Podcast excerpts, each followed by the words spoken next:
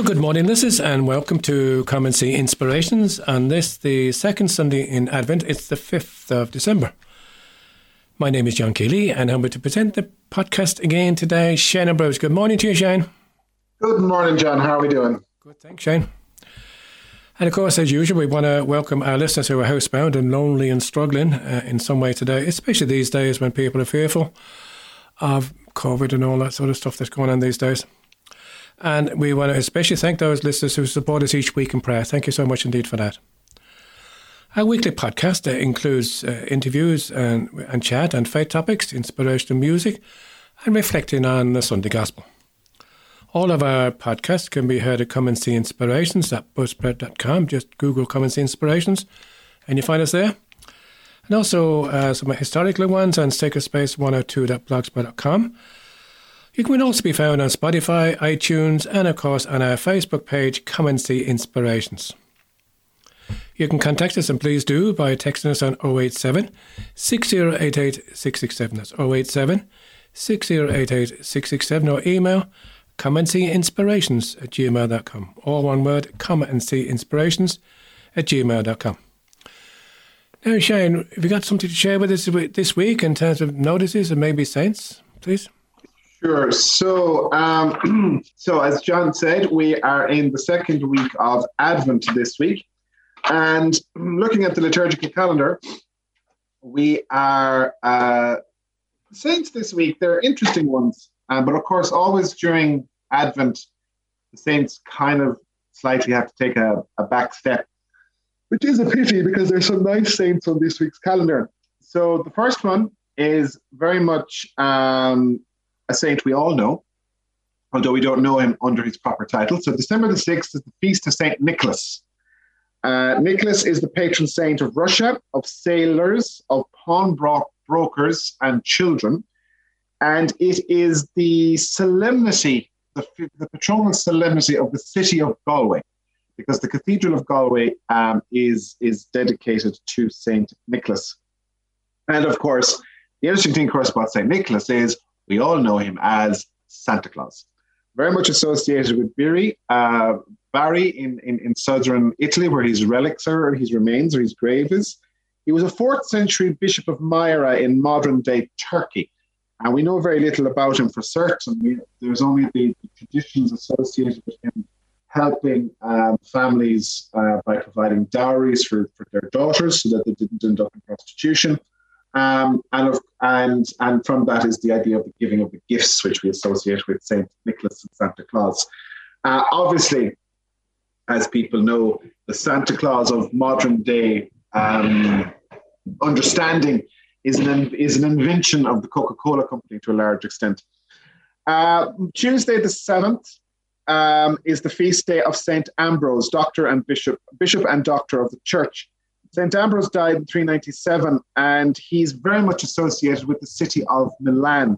Uh, in 374, the laity insisted on him becoming the bishop, even though he was still not even baptized at the time. Very much involved or associated or understood from a historical historical sense as an excellent preacher, a writer whose writing still comes down to us to the present day, and very much um, also a man who didn't pull his punches when it came to chastising the political leadership of his time when they had done something wrong. He um, he's the patron saint of Milan, and he's still and his remains, his relics, basically his bones, are to be seen in the crypt of the basilica in Milan to the present day. He is also patron saint of beekeepers and those and domestic animals. Uh, beekeepers, it comes from being golden tongued and honey flowing from his lips. So that's the, the tradition there. Uh, also, I suppose, very much associated in Milan with what's called the Ambrosian Rite. So, this is a particular way of celebrating the liturgy, which is uh, said to come from his time as the Bishop of Milan. And it is slightly different. There are certain things, probably things only liturgical nerds like myself would notice in how they celebrate Mass uh, in particular, which are slightly different to how we would do it, say, in your normal parishes in West Limerick. But there is the Ambrosian Rite, very much associated as well with the Archdiocese of Milan. Fine, uh, moving on, Wednesday, of course, is the 8th of uh, December, And of course, it is the solemnity of the Immaculate Conception of the Blessed Virgin Mary, which of course is marking, uh, following on, I suppose, the, the proclamation of the dogma of Mary's Immaculate Conception, which was proclaimed by Pope Pius IX in 1854. And the dogma, or uh, the, the decree, you know, puts it very succinctly. It says, from the first moment of her conception, the Blessed Virgin Mary was, by the singular grace and privilege of Almighty God, and in the view of the merits of Jesus Christ, Savior of mankind, kept free from all stain of original sin. Um, it was very much, I suppose, the tradition as there was a feast of the conception of Mary in the Eastern Church, which was from the seventh century, and derived its tradition from the Proto Evangelicum St. James. Um, but uh, and but very much, of course, associated and linked very much to the tradition and the belief of the church, which was acknowledged at the Council of Ephesus in 400s, where Mary is the mother of God, Theotokos, she is God bearer. And obviously, what comes and flows from that responsibility due to her grace, I will or I accept or I, will, I am the handmaid of the Lord. Also to note this year, the 8th of December is the end of the special year of the of Saint Joseph, which was proclaimed by Pope Francis to mark the 150th anniversary of the declaration of St. Joseph as the patron of the Universal Church. And it ends on the 8th of December uh, into this year as well. Friday the 9th is the feast day of St. Juan Diego, um, the seer of Our Lady of Guadalupe. So um, he was the man that saw the vision of Our Lady in December 1531 in Guadalupe. And um, and, so we celebrate his feast day on the 9th of December. On the 10th of December, we celebrate a feast which has been introduced to the Universal Church by Pope Francis II, or Pope Francis, I should say, apologies. So Pope Francis introduced the feast of Our Lady of Loreto and elevated it up to a memorial for the Universal Church a couple of years ago. So very much associated with Our Lady in Loreto, and Loreto, uh, it's uh, Loreto is a hill town uh, on the Adriatic coast, on the east coast of Italy. And in 2019, the, the optional memorial was added by, by decree of the Pope. And it's the idea is that it would help people, especially families, youth, and religious, to imitate the virtues of that perfect disciple of the gospel, the Virgin Mary. Loreto has been a place of pilgrimage for many, many centuries because by tradition, the Holy House of Mary is at Loreto, which where tradition holds that is the actual house from Nazareth where the angel Gabriel visited Mary to tell her of the incarnation. It's a hugely traditional shrine in and beloved shrine in Italy. It's been visited by many of the popes, um, and um, it's one of the most popular Marian shrines on the peninsula. Um, so that's the, the, the memorial that we celebrate on the 10th of December, Our Lady of Loreto. Then finally, on Saturday, the 11th of December, we celebrate the feast of St. Damasus, who was one of the popes.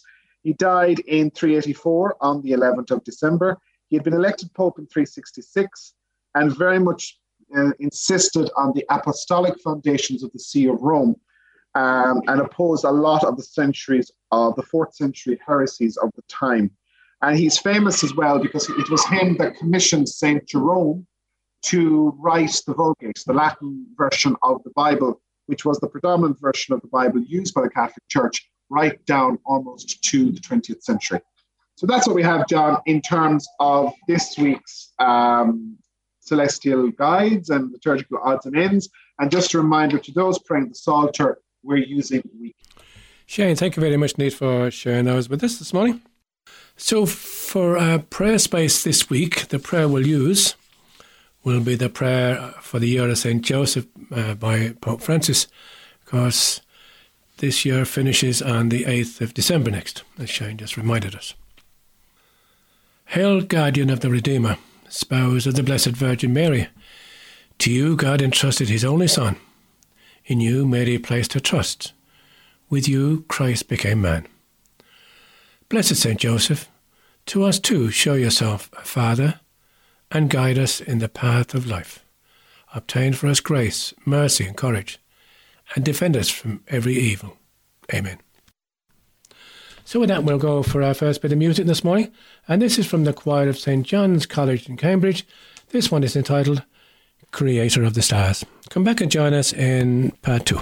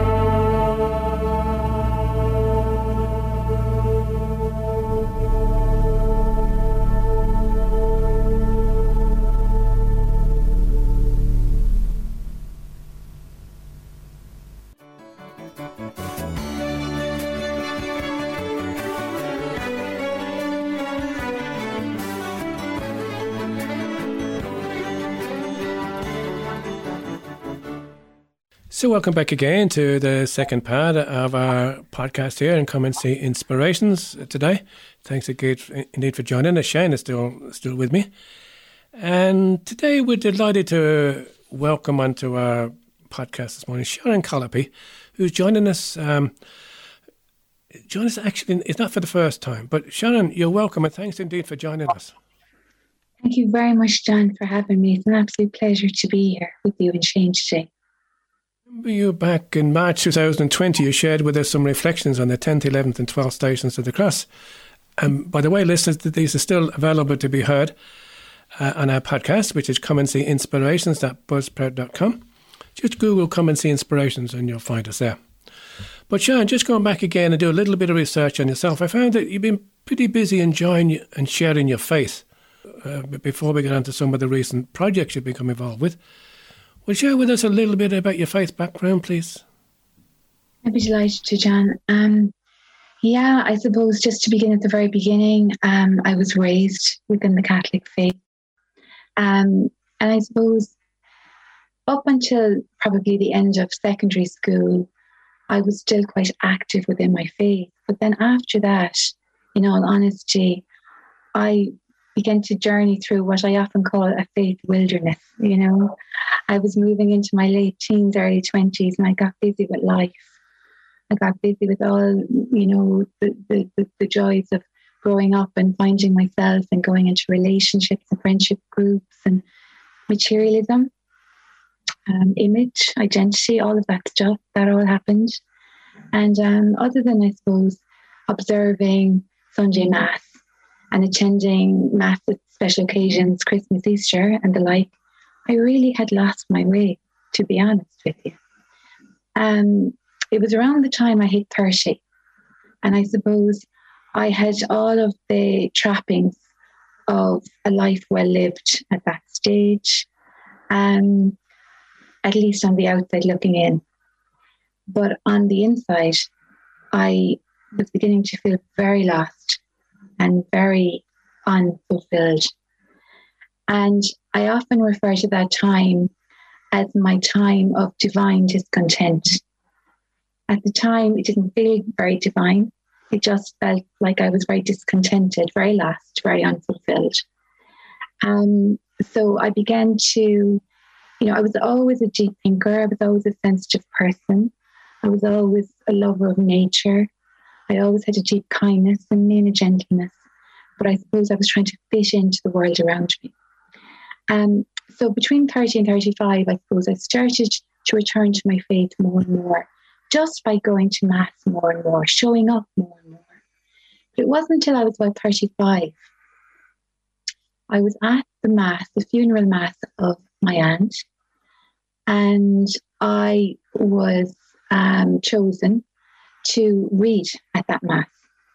Um, and it was the parish priest in my local parish at the time approached me afterwards and asked would I become a regular reader and minister of the word.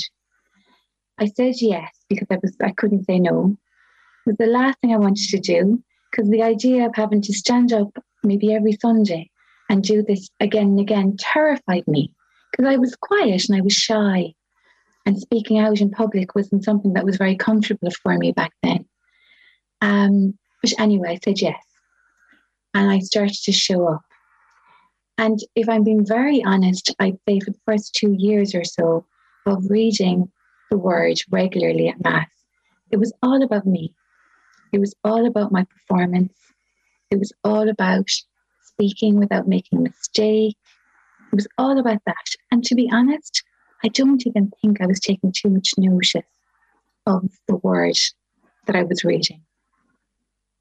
Before I continue with that, though, let me just uh, backtrack a little bit to say I think it's important to note here that on that day when I was asked to become a regular reader of the word, that was a pivotal moment for me because at that time there was an incredible warm welcome and there was an invitation into something, which really touched on this deep need to belong that had been void within me for so long. Also, I suppose it's important to note that this this parish priest at the time, I think, saw something in me that I wasn't able to see in myself back then. I think it's important to say that as well. But as I said, I showed up and I started to begin to read regularly, and it was about performance at the beginning. But after a couple of years, I'd say, um, it began to change. And the word began to change me. And all of a sudden, the word I was reading, I was beginning to take more notice of and wonder about and ask questions about and explore and reflect upon. So the word began to change me and encouraged me then to say yes. So from that time, then I was being invited, and I suppose to become part of something greater. And I had the courage now, all of a sudden, to say yes to it. And the first step was the synod, the Limerick synodal journey, which I was a part of. Um, and I journeyed with, uh, I think it was like 350 people altogether from all walks of life, maybe more, over 18 months. And again, this experience, this journeying together, listening to other people's stories and points of view and perspectives, further transformed who, who I was and who I was becoming. And again, from the Synod, it led into lots of different areas that I know we're going to discuss now in a moment. So, my faith journey was I started out born into faith, schooled in faith, sacramental faith. Then there was faith wilderness, lost, searching. But someone noticed, someone welcomed me and invited me. And somehow I had the courage to say yes. And the word began to change me. And that's brought me to where I am today. That's some beautiful journey. Just for, just forwarding on from that, um, one of the projects, and we, we just mentioned at the start of the of, the, of our chat together, you're involved with quite a few projects. But one of the projects that you've become involved with has been coordinating the Limerick with Love fundraising event for Trócaire this year. Tell us all about that. Well, I became a volunteer for Trócaire, I suppose, about two years ago. And I suppose one thing I will say is that, you know, I'm very much about active participation. So when um, I I wanted to become part of charity, I wanted to do some charitable work, and I landed upon Trócaire, I suppose, because it's you know the official charity of the Catholic Church, so it was a good fit. Um, but I really was determined that if I was going to be um, a volunteer and I was going to sign up to be so, such, that I was going to be active, that I was going to. It wasn't just a box ticking exercise, doing a little bit here and there that I was going to mm-hmm. try and evoke real change and try and gather people together, you know, and really create an energy and a, a, dyna- a dynamic energy behind it. So, um, for a couple of years, I was just doing some work with them around Lent, um, and then during Advent, the gifts of love, the Christmas appeal. Um, so I'd been doing that for a couple of years, and then COVID came, and then changed um, how we did things, and it meant that there was a lot that we couldn't do all of a sudden. So I suppose back in February this year, 2021, um, we had our Trócaire meeting planning for Lent. And I suppose at that meeting, inspired by the testimony from volunteers all over the country, I began to think about okay, what can we do for Lent? You know, we were in a lockdown, people were isolating, people were lonely, people were searching for a sense of belonging and a sense of purpose and meaning. So I suppose there was just this divine inspiration that, you know, I'd been doing a lot of walking. I'm, I'm, i like to keep fit. I like to get out and I like to walk. Um, we'd been doing it within a two kilometre radius, a five kilometre radius, and then it started to extend. I think by then it probably had extended to 20 kilometres or something, or maybe 10. Anyway, so I was just inspired to kind of go, okay, what can we do? So the focus of uh, this Lenten, this year's Lenten campaign was South Sudan. So I thought to myself, okay, I wonder what the distance is between Limerick and South Sudan. And it was like six and a half thousand kilometres approximately. So I thought, okay, I'd never cover that distance myself over Lent, you know. I was thinking of the 40 days. I thought, okay, let me try and reach out to some people and see if I could try and, you know, tick a few boxes here if I could, you know, raise some funds through Lent, if I could gather some people together, if I could create a sense of community where people felt like they were together apart, that there was there was this commonality. Um, so do you know what? I'm privileged to say that I have become friends um, with the most wonderful people at both parish and diocesan level, and also in Trócaire. That once I actually, you know, um, suggested creating something around let's walk together from Limerick to South Sudan. Trócaire's logo being until love conquers fear. So the idea of from Limerick with love. So it, it grew legs then, John, because I had people, as I said, in the parish and the diocese at Trócaire who really supported me in getting it off the ground. And what I considered might be me and a few more people I knew walking over the six weeks 40 days of Lent, maybe hoping to achieve the six and a half thousand kilometers, maybe raising, I didn't know what we'd raise, but I think I set it at something like 3,000 euro in the hope that we might get there. Ended up in being um, 93 people from all over Ireland and beyond who took part in the campaign. We raised I think almost seven and a half thousand euro. And we'd walked so many kilometers that we actually got to South Sudan, but we also got back to Limerick. So we got there and we got back. But it was wonderful because, you know, during this time of lockdown, you know, it gave people, and me included, it gave me and everyone a sense of community, a sense of purpose, a sense of meaning um, and, and really doing something really, really worthwhile, you know. And I was delighted then that at the end of it, we created a little video um, of images of, from all of the different participants in all the different places. And this video was going to be shown, shown to the families who featured on the Trócaire box this year. You know, so it was incredible. You know, that just reminds me of the of the gospel message, you know, that the, the little we give, if we give it to the Lord, you see what he does with it. Just multiplies it. Well done for that idea. So that's one of the projects. Now you just mentioned the word video there, and you you you, you have created a series of videos around the godly play approach to religious storytelling. That's can you tell us a bit about the godly play idea? What's that all about? Well, when you asked me the first question about my faith journey, I mentioned the synod. And um, from that synod, synodal process, I did some training in youth ministry.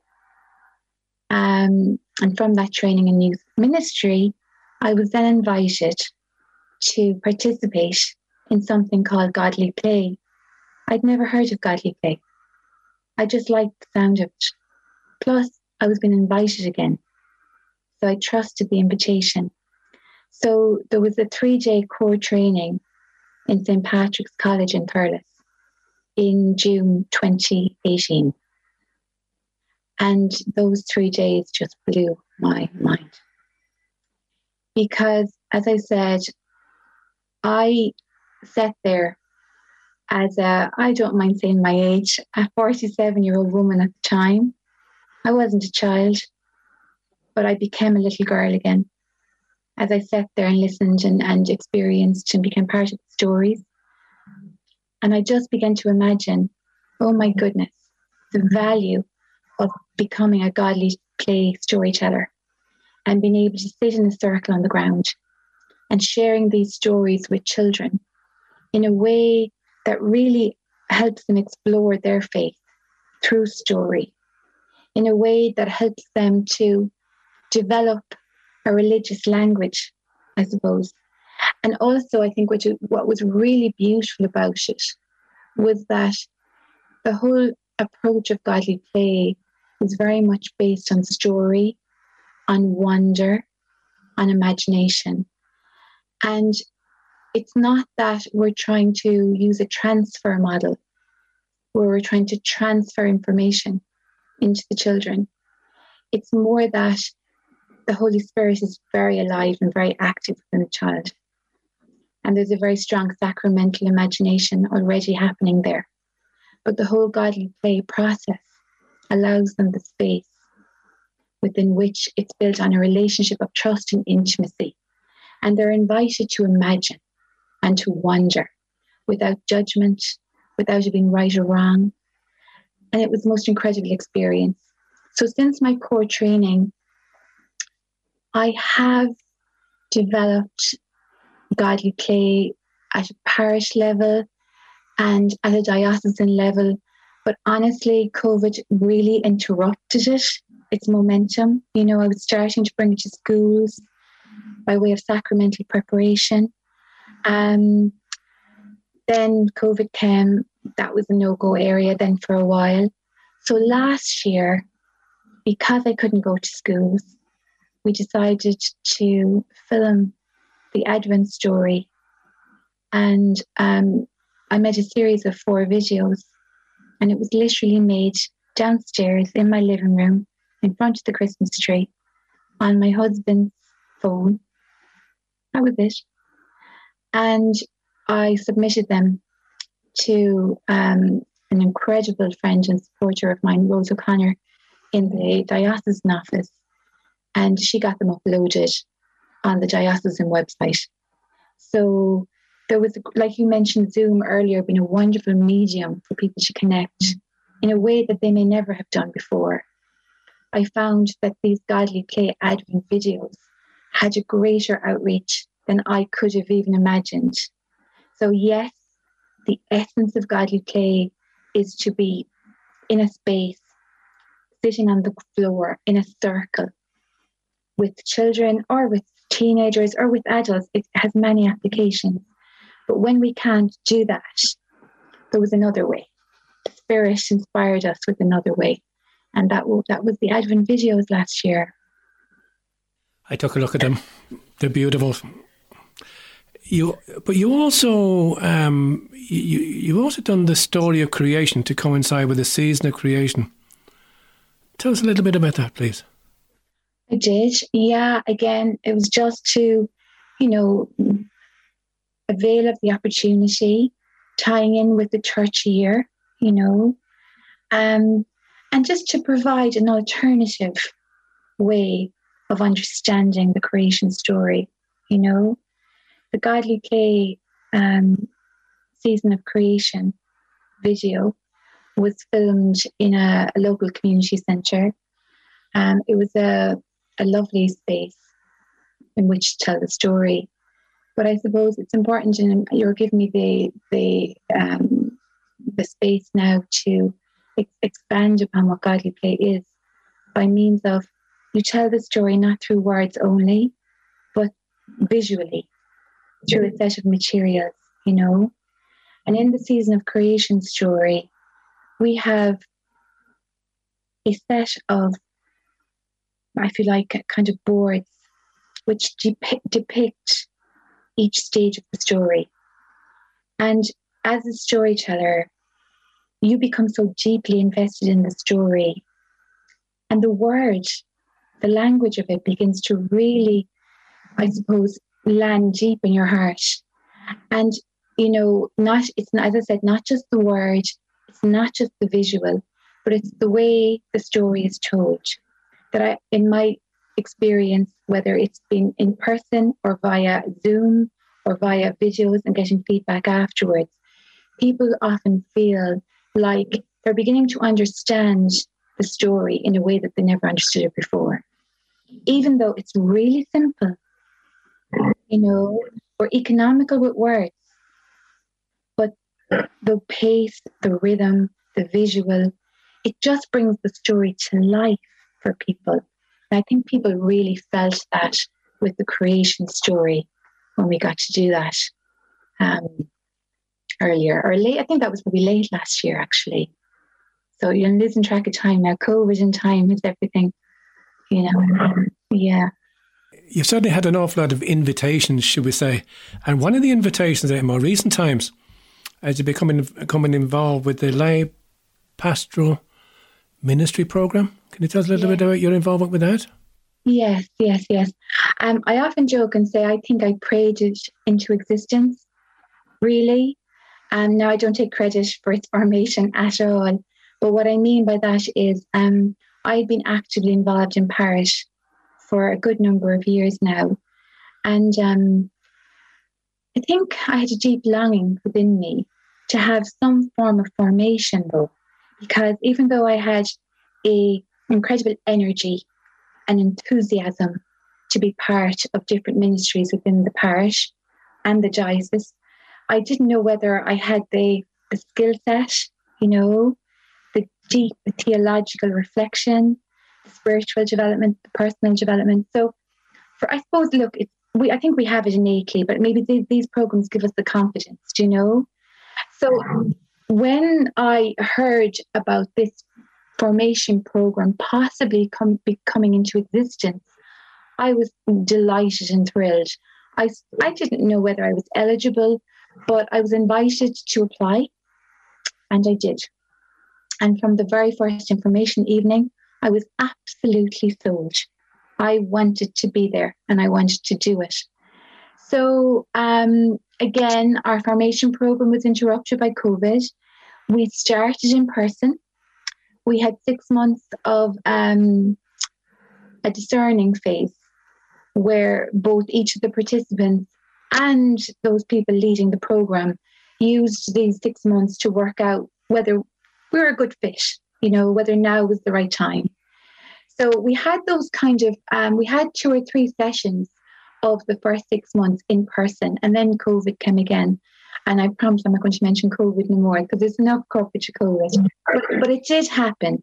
So then we had to we had to take a little bit of a break for a while, but then we decided to try it via Zoom, move it online. So we finished our discernment online and we began year one of the actual program online. Um, it's been phenomenal, John, to be honest with you. Everything I hoped it would be, it has been and more. Um, we began by really beginning to understand what pastoral ministry and theology was all about. There was a huge emphasis on the personal development of the person, you know, what they were bringing to the table. So we went right back into the family of origin and all of that stuff. We also looked at the Bible and kind of deepen our understanding of the stories, um, spiritual development, all of that. So all of that happened year one. Um, we're already in year two. We started year two in September. We're still online. We're still meeting via Zoom. We were hoping to be back in person by now. That hasn't happened yet, but hopefully someday soon. And this year is very much about theological reflection but also as well and, and liturgy, sacramental, all of that. But this semester also we were invited to create a pastoral placement of choice, some form of ministry within our own parish, maybe our own community. And the only prerequisite was it would be 20 hours between September and December of ministry within within parish or community. So within that realm, I had I decided that I I had three objectives really. I really I have a real passion around prayer and what prayer can mean and what prayer can be. And I really believe prayer can be a many varied thing, you know. Um, and I really wanted to try and share with others what my experience of prayer has been over the last few years I also, I, I hoped to create a group again. This whole idea of creating community, bringing a group of people together. I'm very passionate about community, you know. Um, so bringing a group of people together. And I suppose the third objective of my placement was to become more comfortable in that realm of facilitation, you know. Um, so the program, it was a five-week program on, on prayer and different ways to come together creatively as a prayer group. Um, and that program um, has been completed now. I finished week five last week, and it's been the most incredible journey. And it's really brought to life some of the, the learnings and the experiences I've had through the, the actual formation program. I've really been able to take that now and transfer it somewhat into parish And um, I do think that we have the, the genesis of a little kind of a faith prayer community there now. And um, God, God only knows where it's going to go next. But um, I, I do believe it's going to go somewhere beautiful. Um, so, yeah, so I mean, the prayer program or the pastoral leadership program has been absolutely the most incredible experience of my life. And I don't say that lightly. And it's had so many applications, not just in my role in a pastoral ministerial sense, but just in my life generally. It's like the word began to change me a number of years back. It continues to do so. And all I have to do is keep showing up and saying yes. And it leads me. It really, really leads me, you know. So I couldn't hire, I couldn't recommend the formation program enough. It's been phenomenal, absolutely phenomenal. Sharon, th- thanks a lot indeed for sharing that with us. Um, I know you've just completed the first five week program. When I say first, I'm preempting. Are you going to have a second program next year? Maybe. I think so, John. I do. I think so. Um, as I said, we've just finished.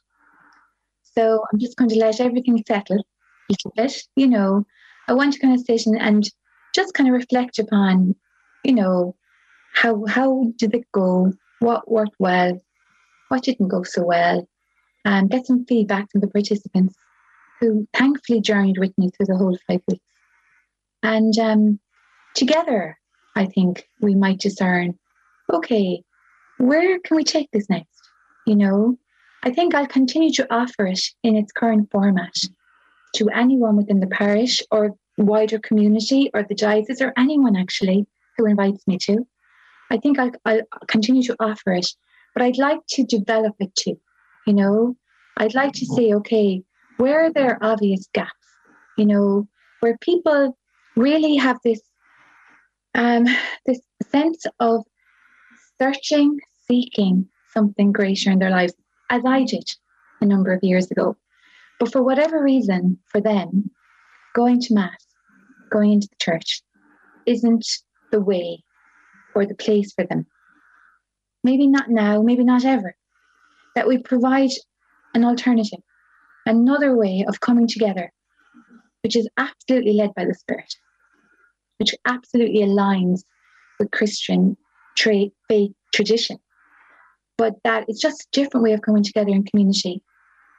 So, yeah, definitely I'm going to run them again in the new year in the current format, but I'm hoping to just allow it to just breathe, you know, and uh, see where spirit leads us really with the joy. You know, I think there's an incredible opportunity, uh, but but more importantly, an incredible need. I, I people are lost, people are seeking, and they're not sure where to go to find. Is it answers? I'm not even sure if it's answers, but you know, mm-hmm. so definitely yes. Sharon, thanks so much for that. I mean, the the image that comes to me at the moment actually is of God speaking to John the Baptist in the wilderness. And there you were in the wilderness many, many years ago. And you got that invite that didn't, right? It was just one of those occasions, well, you read, you know, and you never know, you didn't know where that was going to lead to this present moment. Such a lesson for us all to just give it a go. Just trust. Do the best you can. That's all you can do. Maybe don't overextend yourself. Don't worry about it. But you stuck with it for a few years. I know you said that when you were reading there, you weren't too sure what this was all about. It was more a bit, more or less, you were concerned about your pronunciation and presentation and all that sort of stuff. But that's all part of everybody's story. But it but you ended up to where you are now because you kept on accepting that invitation. The only thing I can say, Sharon, I hope you get many more invitations because I'm sure there's lots of stuff in there that the Lord is willing, uh, that, that wants people like yourself to come to come forward with and, and to encourage us, to give us all hope as we try as best we can to live out the faith that we are these days. Thanks a lot for coming on, Sharon. You might come on again sometime, please. It would be my honour and privilege, John, and I will be hoping and waiting for the invitation. Thank you very much. Now, in the meantime, there's a piece of music that I asked you to choose. A beautiful piece of music. Would you mind sharing that with us, please? And maybe why? Um, well, I've always loved it. Um, it the, the, piece of music is "How Great Thou Art.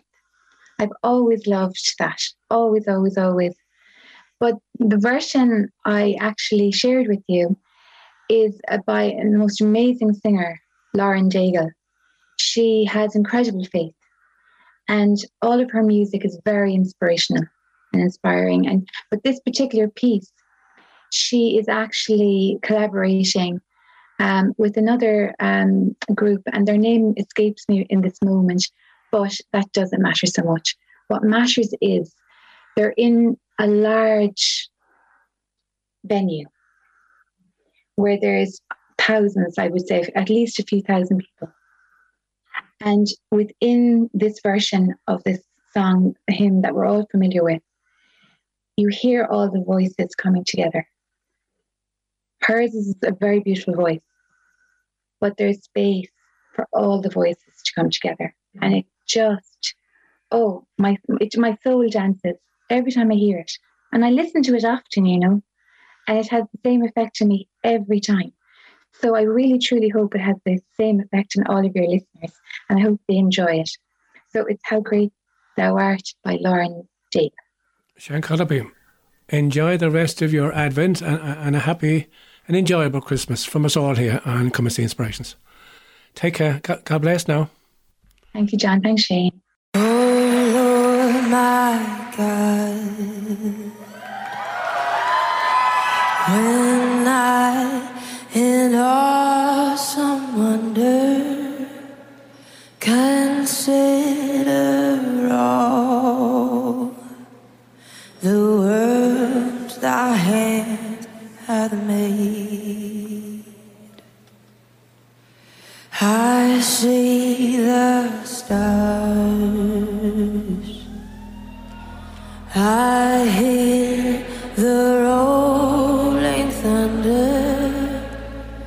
Power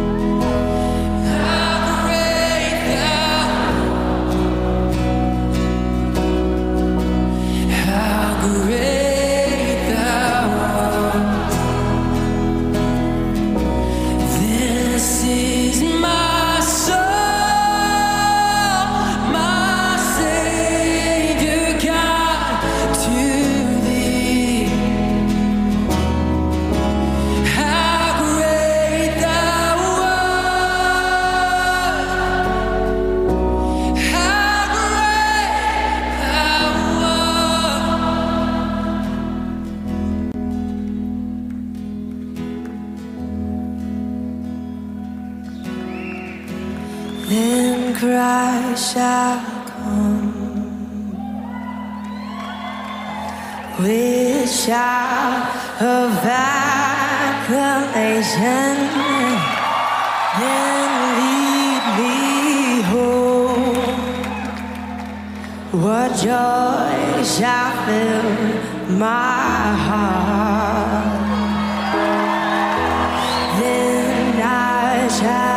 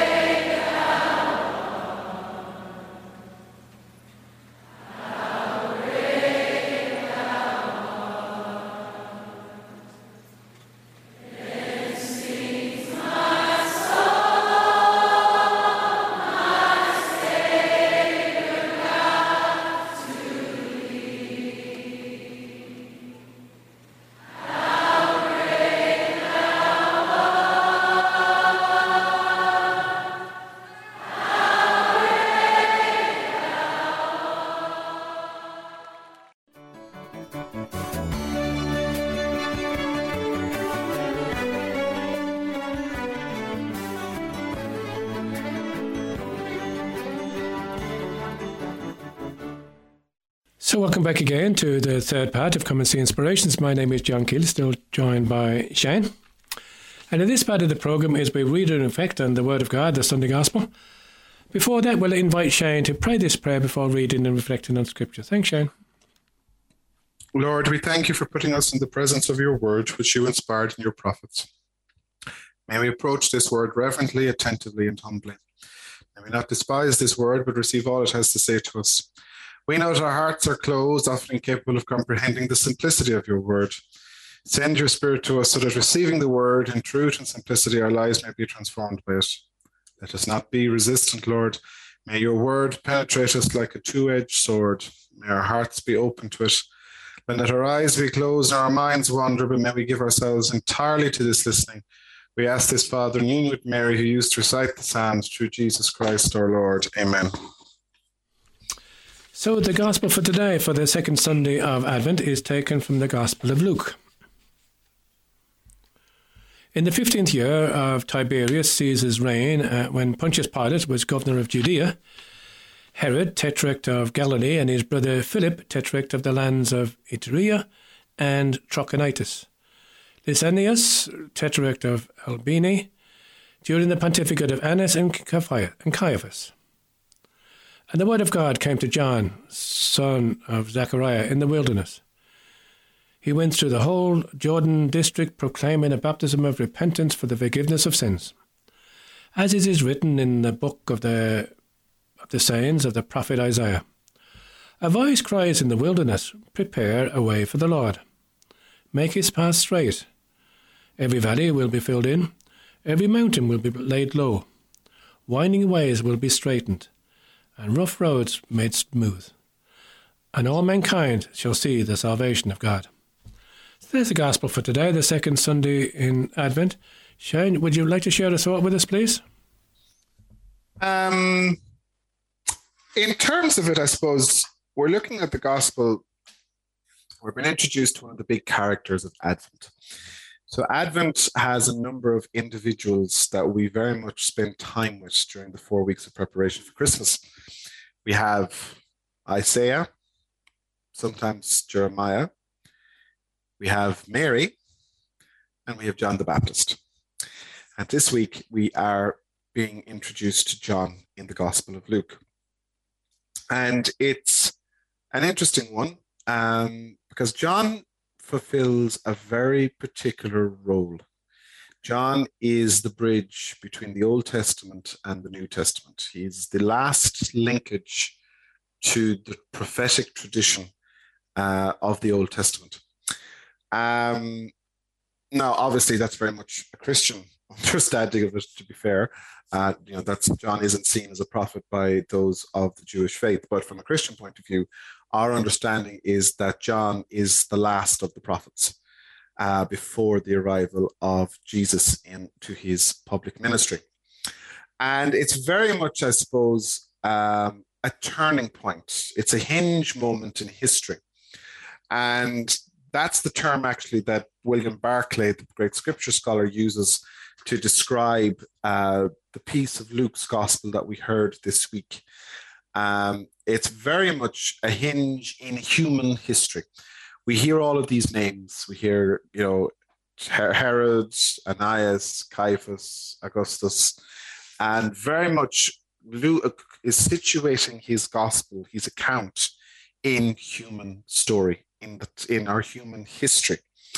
So there's a couple of things there to kind of unpack. I suppose first of all, dealing with Luke's account, um, it's very much a reminder to us that the events of the incarnation and the events of Christ's life are about a real human being. And it's an important thing, I suppose, sometimes that we can overlook, that we have to remind ourselves that Jesus was both human and divine, or is human and divine, sorry, is where I should say it, sorry. Um, and that his human experience in human history was situated in a particular time and a particular place. And Luke is trying to situate that by giving us all of these examples and uses four or five different ways to say, when this event was happening, this is what happened. When this event was happening, Jesus was around. Um, and it's something for us sometimes to think about because there is a tendency, you know, almost to overlook that side of it when we talk about the gospel stories and the accounts that they present to us. But then we come to John. And John is John is one of the, you know, he's the he's the herald, he's the the messenger that's coming in advance, fulfilling the scripture of Isaiah, proclaiming the kingdom of God. What we know about John, of course, is he is the cousin of Jesus. He's the son of Elizabeth and Zechariah. He's six months older than Jesus. We know that much because um, that's what the angel Gabriel told Mary when she was told about the incarnation. Um, so we know that he's older than, than, than Jesus by six months. We also know that John too must have survived the massacre that Herod committed on the young males uh, after the visit of the wise men. Uh, so it's it's an interesting thing to bear that in mind as well. But John's role is very much to point the way that is his role. If you particularly if you look to traditional iconography of the Eastern Orthodox Church, John is generally presented as this wild-haired, wild man down from the mountains, dressed probably in skins, with his hair all over the place, his beard all rugged, and um, you know associated very much with the desert.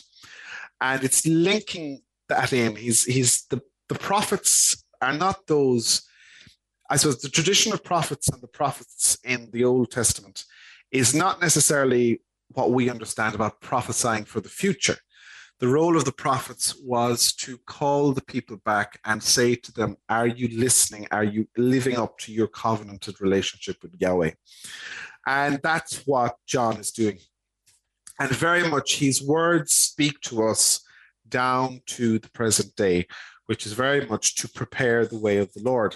Now, when we're doing this gospel reflection, I often kind of go, well, maybe we should do Godspell, you know, where they have that big um, prepare the way of the law number at the start of the way of the Lord at the number at the start of it. But John is that voice that cries in the wilderness, prepare a way for the law, make his path, Lord, make his paths straight. Every valley shall be filled in, every mountain and hill laid low. And it's very much, I suppose, one of those things where we are seeing the fulfillment of scripture. And I suppose asking ourselves the question, how open are we uh, to hearing that word?